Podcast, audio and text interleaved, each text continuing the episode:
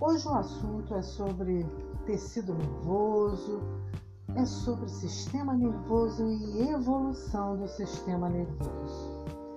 De todas as neurociências, a neurobiologia é a que está em melhores condições para apresentar uma síntese.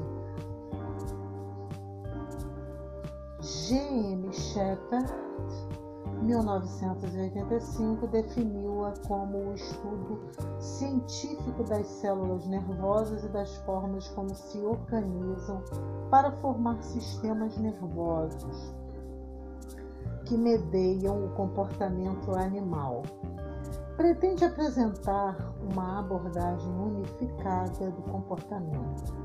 Esta abordagem procura integrar, unificando-as por um lado, a neurofisiologia e, por outro, a etologia e a psicologia comparada.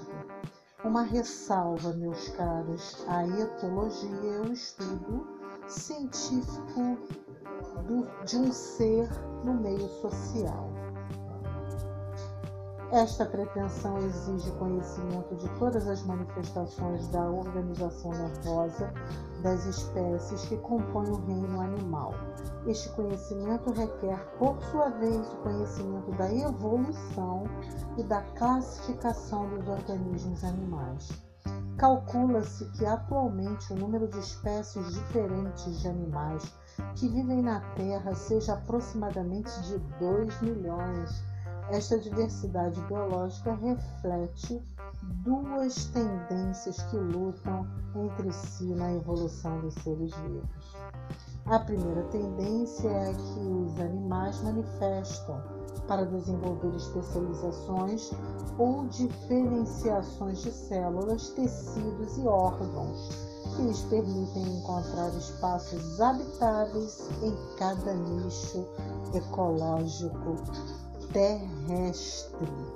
E aqui, com esta breve sensibilização, para introduzirmos um estudo específico de tecido nervoso para fechar o ciclo de tecidos histológicos, o estudo dos tecidos, a histologia e iniciarmos um novo ciclo nesse final de bimestre, final de ano, entrando com sistemas.